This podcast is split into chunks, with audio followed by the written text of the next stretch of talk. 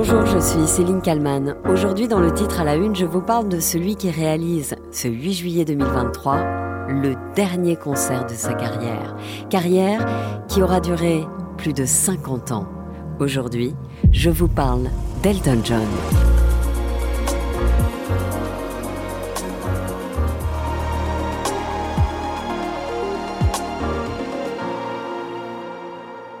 Sir Elton John. Ce n'est pas une star, ce n'est pas un chanteur, c'est bien plus que cela. On parle d'un monument. C'est un monument en Grande-Bretagne. Il a vendu 300 millions euh, de disques dans le monde, 52 ans de carrière. Donc quand on dit au revoir, bah, c'est un sacré euh, événement. Le concert final, il sera à Stockholm le 8 juillet.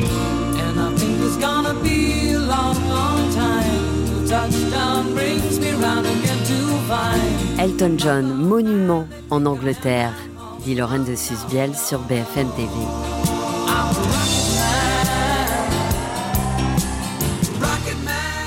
Elton John, légende vivante de la musique, qui fait donc ses adieux à la scène avec sa tournée mondiale, Farewell Yellow Brick Road. C'est la tournée la plus lucrative de l'histoire, selon le média américain Billboard. La barre des 900 millions de dollars devrait être dépassée. Mais alors, qu'est-ce qui fait qu'Elton John est devenu une icône? Il y a évidemment de multiples raisons.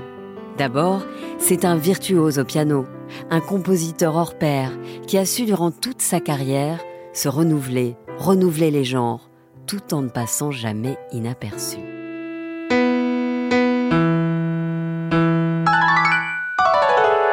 Elton John, de son vrai nom, Reginald Kenneth Dwight, né le 25 mars 1947 dans la banlieue de Londres.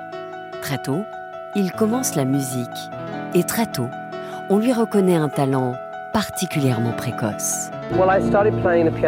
J'ai commencé à jouer du piano dès l'âge de 3 ans sur les genoux de ma grand-mère. Et je jouais la valse du patineur, que je vous ai joué tout à l'heure. J'ai tout de suite adoré la musique. Mon père jouait de la trompette. Et il y avait toujours des disques à la maison. J'ai grandi bercé par la musique de Nat King Cole, Johnny Ray, Doris Day, Joe Stafford dans les années 50. Ma mère achetait les disques d'Elvis Presley, de Bill Haley. Il y avait toujours de la musique à la maison. Elton John comprend très vite qu'il veut travailler dans l'univers musical c'est viscéral. J'ai toujours voulu travailler dans la musique, en jouer au moins, car chanter, ça m'est venu un peu plus tard. Travailler chez un disquaire, n'importe quoi en rapport avec la musique. J'ai fréquenté l'Académie royale de musique tous les samedis de 11 à 15 ans. Je n'étais pas un bon écolier, je trichais beaucoup. J'adorais chanter dans la chorale, mais j'aimais par-dessus tout la musique populaire. Dans les années 60, Reginald, alors ado, forme le groupe Bluesology où il est à la fois le chanteur et le pianiste. En 1967, Elton John fait une rencontre qui va changer sa vie. La rencontre avec Bernie Taupin, qui devient son principal parolier. Un partenariat légendaire qui va donner naissance à quelques-uns des plus grands tubes de la star.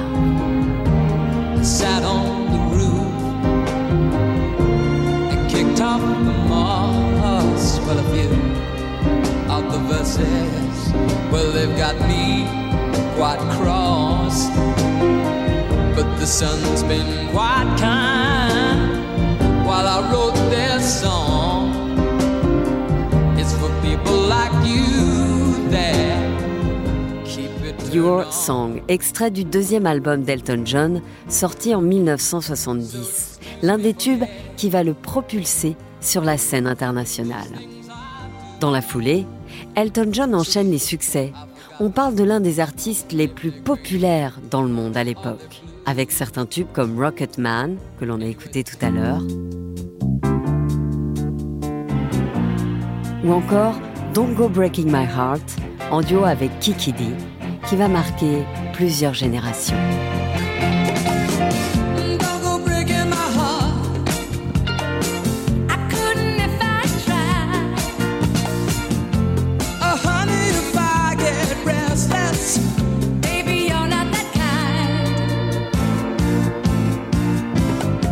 Les années, Elton John va continuer de multiplier les tubes. Il est apparu au départ avec une musique qui ressemblait pas tellement à celle qu'il fait maintenant. Maintenant, il fait beaucoup de, funky music, euh, c'est-à-dire euh, un piano très claquant, très précis, très, très rythmé.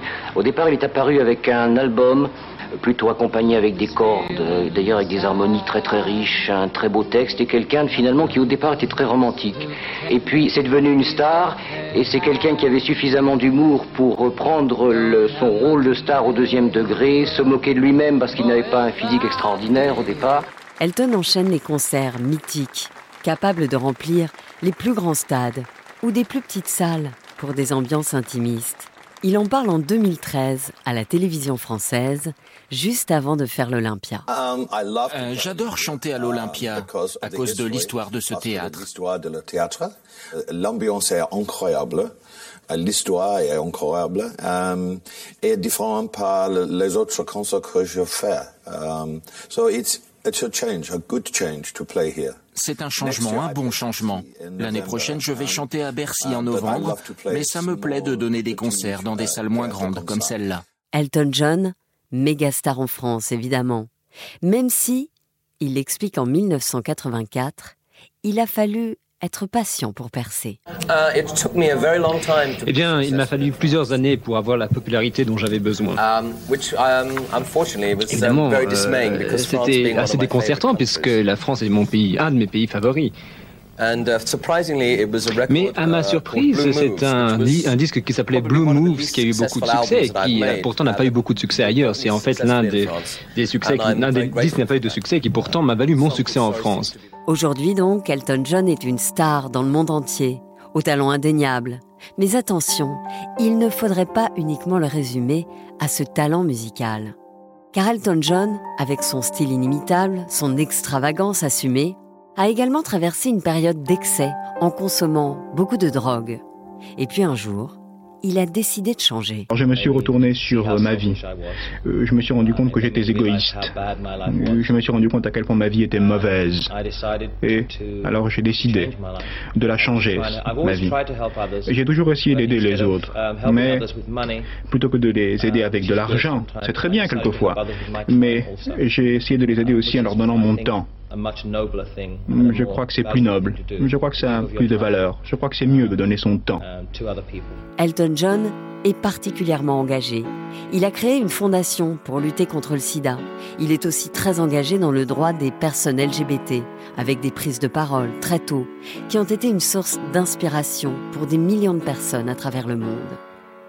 Marié une première fois avec une femme, il épouse en juillet 2012 le Canadien David Furnish. D'abord donc le succès de l'union homosexuelle en Angleterre. Après les Pays-Bas, la Belgique et l'Espagne, le Royaume-Uni est le quatrième pays d'Europe à la reconnaître. Et pour cette première journée, je vous le disais, près de 700 couples se sont présentés dans les salles de mariage. Parmi eux, le chanteur Elton John et son compagnon. David Furnish et Elton John, émus aux larmes en saluant les fans de la star. Elton John est ému. Il vient d'épouser son compagnon de 12 ans, David Furnish. Et l'on ne sait s'il remercie ses fans ou le pays tout entier qui a rendu cette union légale. Le couple a depuis eu deux enfants, nés par mère porteuse, Zachary et Elijah, aujourd'hui âgés de 13 et 10 ans. En 2016, dans les colonnes du Daily Mirror, l'artiste au mille tubes a fait savoir qu'il ne lèguerait pas l'intégralité de sa fortune à ses fils. Et voici ce qu'il disait. Il leur faut un semblant de normalité, un peu de respect pour l'argent un peu de respect pour le travail. And it seems to me you lived your life like a candle in the wind, never fading with the sunset when the rain set in. Bonjour Sophie Rosemont. Bonjour Céline. Vous êtes euh, journaliste euh, culture, autrice, réalisatrice. Et avant de parler de l'artiste euh, qui est devenu Elton John, qu'est-ce qu'on peut dire sur, sur son enfance? Bah, Une enfance quand même assez difficile, assez malheureuse. Il y a eu des enfances évidemment beaucoup plus éprouvantes que la sienne, certes. mais Elton John a, a, vécu dans un foyer qui était extrêmement perturbé, dans le nord-ouest de Londres, hein, pour un peu le situer. Euh, son père, c'était euh, un pilote de la Royal Air Force, euh, trompettiste amateur, très fan de musique, donc il n'y est pas pour rien dans, dans la passion, la mélomanie, on va dire, de, son fils et ensuite sans doute sa, vocation. Mais euh, il va déserter. il va déserter non pas l'armée, mais le foyer familial. Et donc le petit Reginald Dwight, le vrai nom d'Elton John, euh, est élevé par euh, sa mère, euh, son beau-père, hein, sa, mère s'est mariée quelques, quelques temps après le départ de, son père, et sa grand-mère.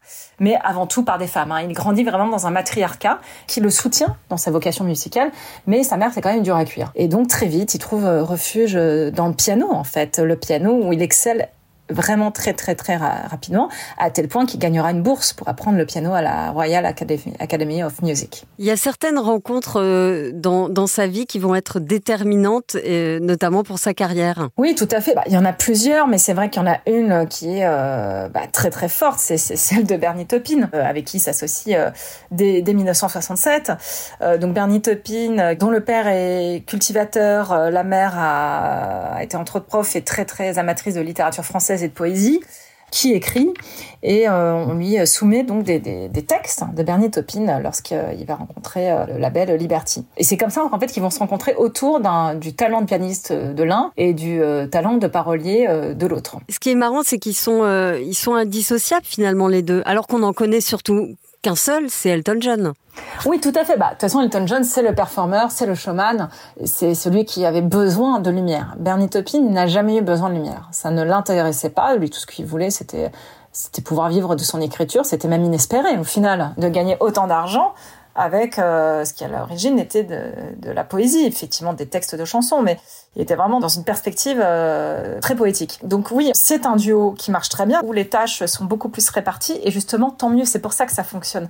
C'est-à-dire que personne se sent écrasé, il n'y a pas de rivalité. Bernie Taupin n'a pas envie euh, de, de, monter sur le piano dans des costumes incroyables comme elle a fait Elton John. Et Elton John, lui, n'a pas envie de passer des heures dans son bureau à écrire des textes.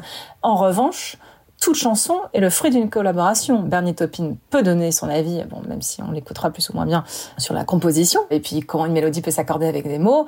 Évidemment, Elton John partage son expérience avec Bernie Taupin pour tout simplement enrichir, nourrir, mais euh, on est vraiment sur une euh, relation fraternelle, artistique fraternelle très forte, où chacun est à sa place, chacun enrichit l'autre.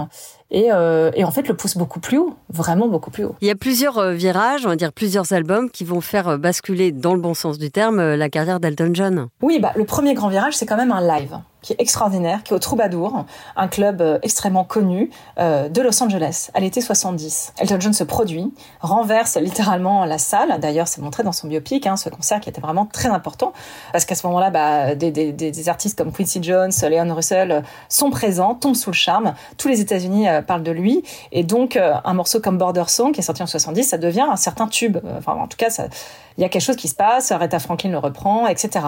Mais Effectivement, si on doit parler d'une chanson qui a tout changé, c'est bien entendu Your Song.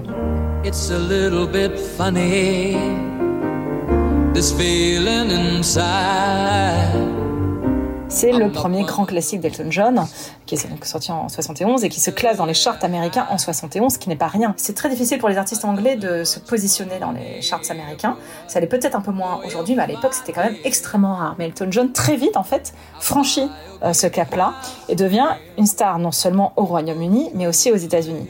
Your Song qui est une balade parfaite, prompte à l'émotion, aussi bien euh, mélancolique que doucement joyeuse, je dirais. Euh, la mélodie est parfaite, le jeu de piano parfait, l'interprétation parfaite. Enfin, voilà, c'est vrai que c'est un bijou et elle mérite de connaître une destinée aussi glorieuse. Et ça a vraiment propulsé Elton John en tant que superstar en fait à l'international.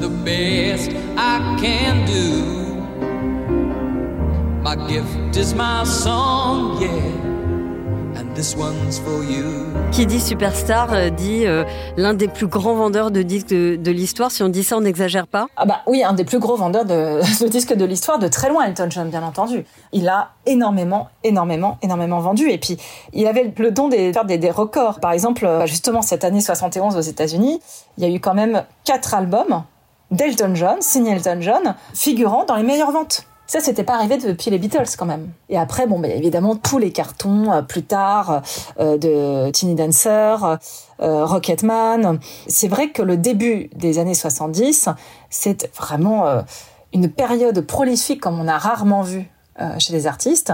il enchaîne quand même vraiment des, merveilles. Hein. Honky Chateau, en 73 Goodbye Yellow Brick Road, qui est une apogée. Il y a énormément de, tubes. Je pense à Benny and the Jets. Bah, Benny and the Jets sera numéro un aux États-Unis. Alors je parle vraiment des États-Unis, mais ça veut quand même bien dire quelque chose, quoi. Que le petit artiste anglais qui a pas forcément pour les Américains le physique du, folk ou du country, qui s'habille à un look extrêmement affirmé, et ben justement c'est ça qu'on a envie de voir partout dans le monde. Donc euh, oui, il y a un très gros vendeur de disques et aussi un très gros remplisseur de salles. Euh, les concerts d'Elton John sont réputés pour ça. Qui sont les spectateurs d'Elton John finalement? Parce que il est plusieurs choses à la fois. C'est un, un, un, très bon chanteur, un grand travailleur, c'est un énorme fêtard et c'est aussi une icône gay. Oui, tout à fait. Euh, c'est-à-dire que Elton John, et c'est ça en quoi? C'est l'archétype de la pop star a beau toucher à énormément de genres musicaux, il est loin d'être insensible au blues et au jazz hein, qui l'ont façonné. Il a touché à la soul, il a, touché euh, au rock and roll. Enfin, il a vraiment touché à tous les genres parce qu'il peut se permettre tout. Il est aussi bien respecté par les amateurs de rock que par effectivement ceux qui aiment la pop musique. Pourquoi? Tout simplement car il a ce charisme extrêmement accessible, une générosité que l'on devine euh, déjà du point de vue scénique et aussi dans ses chansons parce que bah, grâce à l'aide effectivement de Bernie Taupin, il se rapproche de l'auditeur, il lui confie des choses dans l'oreille ou non. Il peut aussi se montrer drôle, un peu malicieux, euh, désespéré euh, ou être très narratif. En tout cas, il, il, va très loin. Et puis il y a aussi effectivement euh, ces looks qui sont très, très impressionnants. Cette flamboyance vestimentaire ne vient pas euh, de nulle part. Il avait envie euh, de s'habiller comme toutes les grandes icônes gays avant lui et s'habiller de manière aussi flamboyante. les paillettes, les couleurs, les lunettes, tout cet apparat. Voilà, il avait une pièce spéciale pour ses lunettes, Elton John. Cet apparat lui a permis de vivre mieux, lui qui était mal dans sa peau. Une fois encore, on est délimité, on est conditionné par notre enfance. Elton John s'est senti laid, inutile, mal aimé pendant une très grande partie de sa jeunesse. Et effectivement, connaître le succès lui a évidemment, euh, comment dire, la racénéré. Mais ça ne suffisait pas. Il fallait aussi qu'il aille encore plus loin dans cette recherche de quête de soi et d'acceptation de soi. Et en réalité, le costume, un costume de toute façon, c'est quelque chose par lequel on se montre, mais aussi quelque chose qui nous protège. Et je crois que chez Elton John, il y a vraiment les deux fonctions, c'est-à-dire euh, costume refuge et le costume démonstration. Et ça, le, public le, sent. Et le public, quel que soit son âge, hein, c'est-à-dire euh, les personnes de son âge, qui sont évidemment identifiées à lui, euh, les plus âgés, qui ont vu bah, ce petit mec grandir au fur et à mesure et, et devenir extrêmement connu. Il a quand même été célèbre très très jeune, hein, à 23-24 ans. Et puis les plus jeunes, parce qu'un look aussi flamboyant, ça ne vieillit pas. Cette extravagance, effectivement, Elton John avec son extravagance influence, inspire les jeunes générations d'aujourd'hui qui ont compris que effectivement par le look, par l'attitude, on transmet des, messages et on affirme d'autant plus ce que l'on est. Cette affirmation de, de soi en tant qu'artiste de pop rock anglais qui veut conquérir le monde, homosexuel et qui ne s'en cachera pas, ça, c'est extrêmement important. Et puis, on ne peut pas parler euh, d'Elton John, Sophie Rosemont, sans parler euh, de son engagement euh, dans la lutte contre le sida. Oui, et ça, c'est un aspect qui est très important chez Elton John. C'est son engagement, c'est son activisme, la manière dont il s'est illustré dans la lutte contre le sida. Très peu de personnes très connues le faisaient à l'époque. Le sida a longtemps été un tabou. Évidemment, il a été touché de près, Elton John. Il a vu des gens mourir, des gens qu'il aimait mourir du sida. Mais au-delà de, ça, je pense qu'il a toujours eu cette graine militante en lui. Et cette cause, bien entendu, euh, lui tenait à cœur. Et il fait partie des gens qui non seulement en ont parlé, euh, l'ont évoqué euh, à demi-mot ou non dans des, dans des chansons, mais aussi ont donné beaucoup d'argent. Parce qu'une fois encore, quand on veut sensibiliser le public à une cause qui nous tient à cœur, euh, ça ne suffit pas seulement de s'exprimer, de tenir des discours sur scène, de faire passer des messages au travers des chansons. C'est aussi important, mine de rien, de donner de l'argent aux associations. Et effectivement, Elton John, pourquoi la communauté homosexuelle lui est si reconnaissante? Car il a donné de son temps et aussi de, de l'argent, du soutien, du soutien à tout point de vue, du soutien psychologique et financier à la communauté gay qui était extrêmement touché, extrêmement endolori dans les années 80 et 90, et qui a su qu'il était toujours là, et surtout, il l'est encore là en 2023, c'est-à-dire qu'il n'a jamais cessé de lutter euh, contre le sida et de rappeler à quel point euh, les droits de la communauté LGBTQIA+, étaient cruciaux euh, pour une société qui doit vivre paisiblement et en sérénité. Et ça, c'est un discours qui ne date pas de quelques années, qui remonte quand même à plusieurs décennies, et ça, on ne peut que lui rendre tribut pour toujours. Bah, je vous remercie beaucoup, Sophie Rose Rosemont d'avoir répondu à mes questions pour le titre à la une. Merci beaucoup Céline à vous. Et merci à Sophie Perwaguet pour le montage de cet épisode. N'hésitez pas à le partager et à le commenter sur les plateformes de podcast. Le titre à la une, c'est tous les jours, du lundi au vendredi, sur bfmtv.com et sur toutes les plateformes de podcast. Je vous donne rendez-vous très vite pour un nouveau numéro.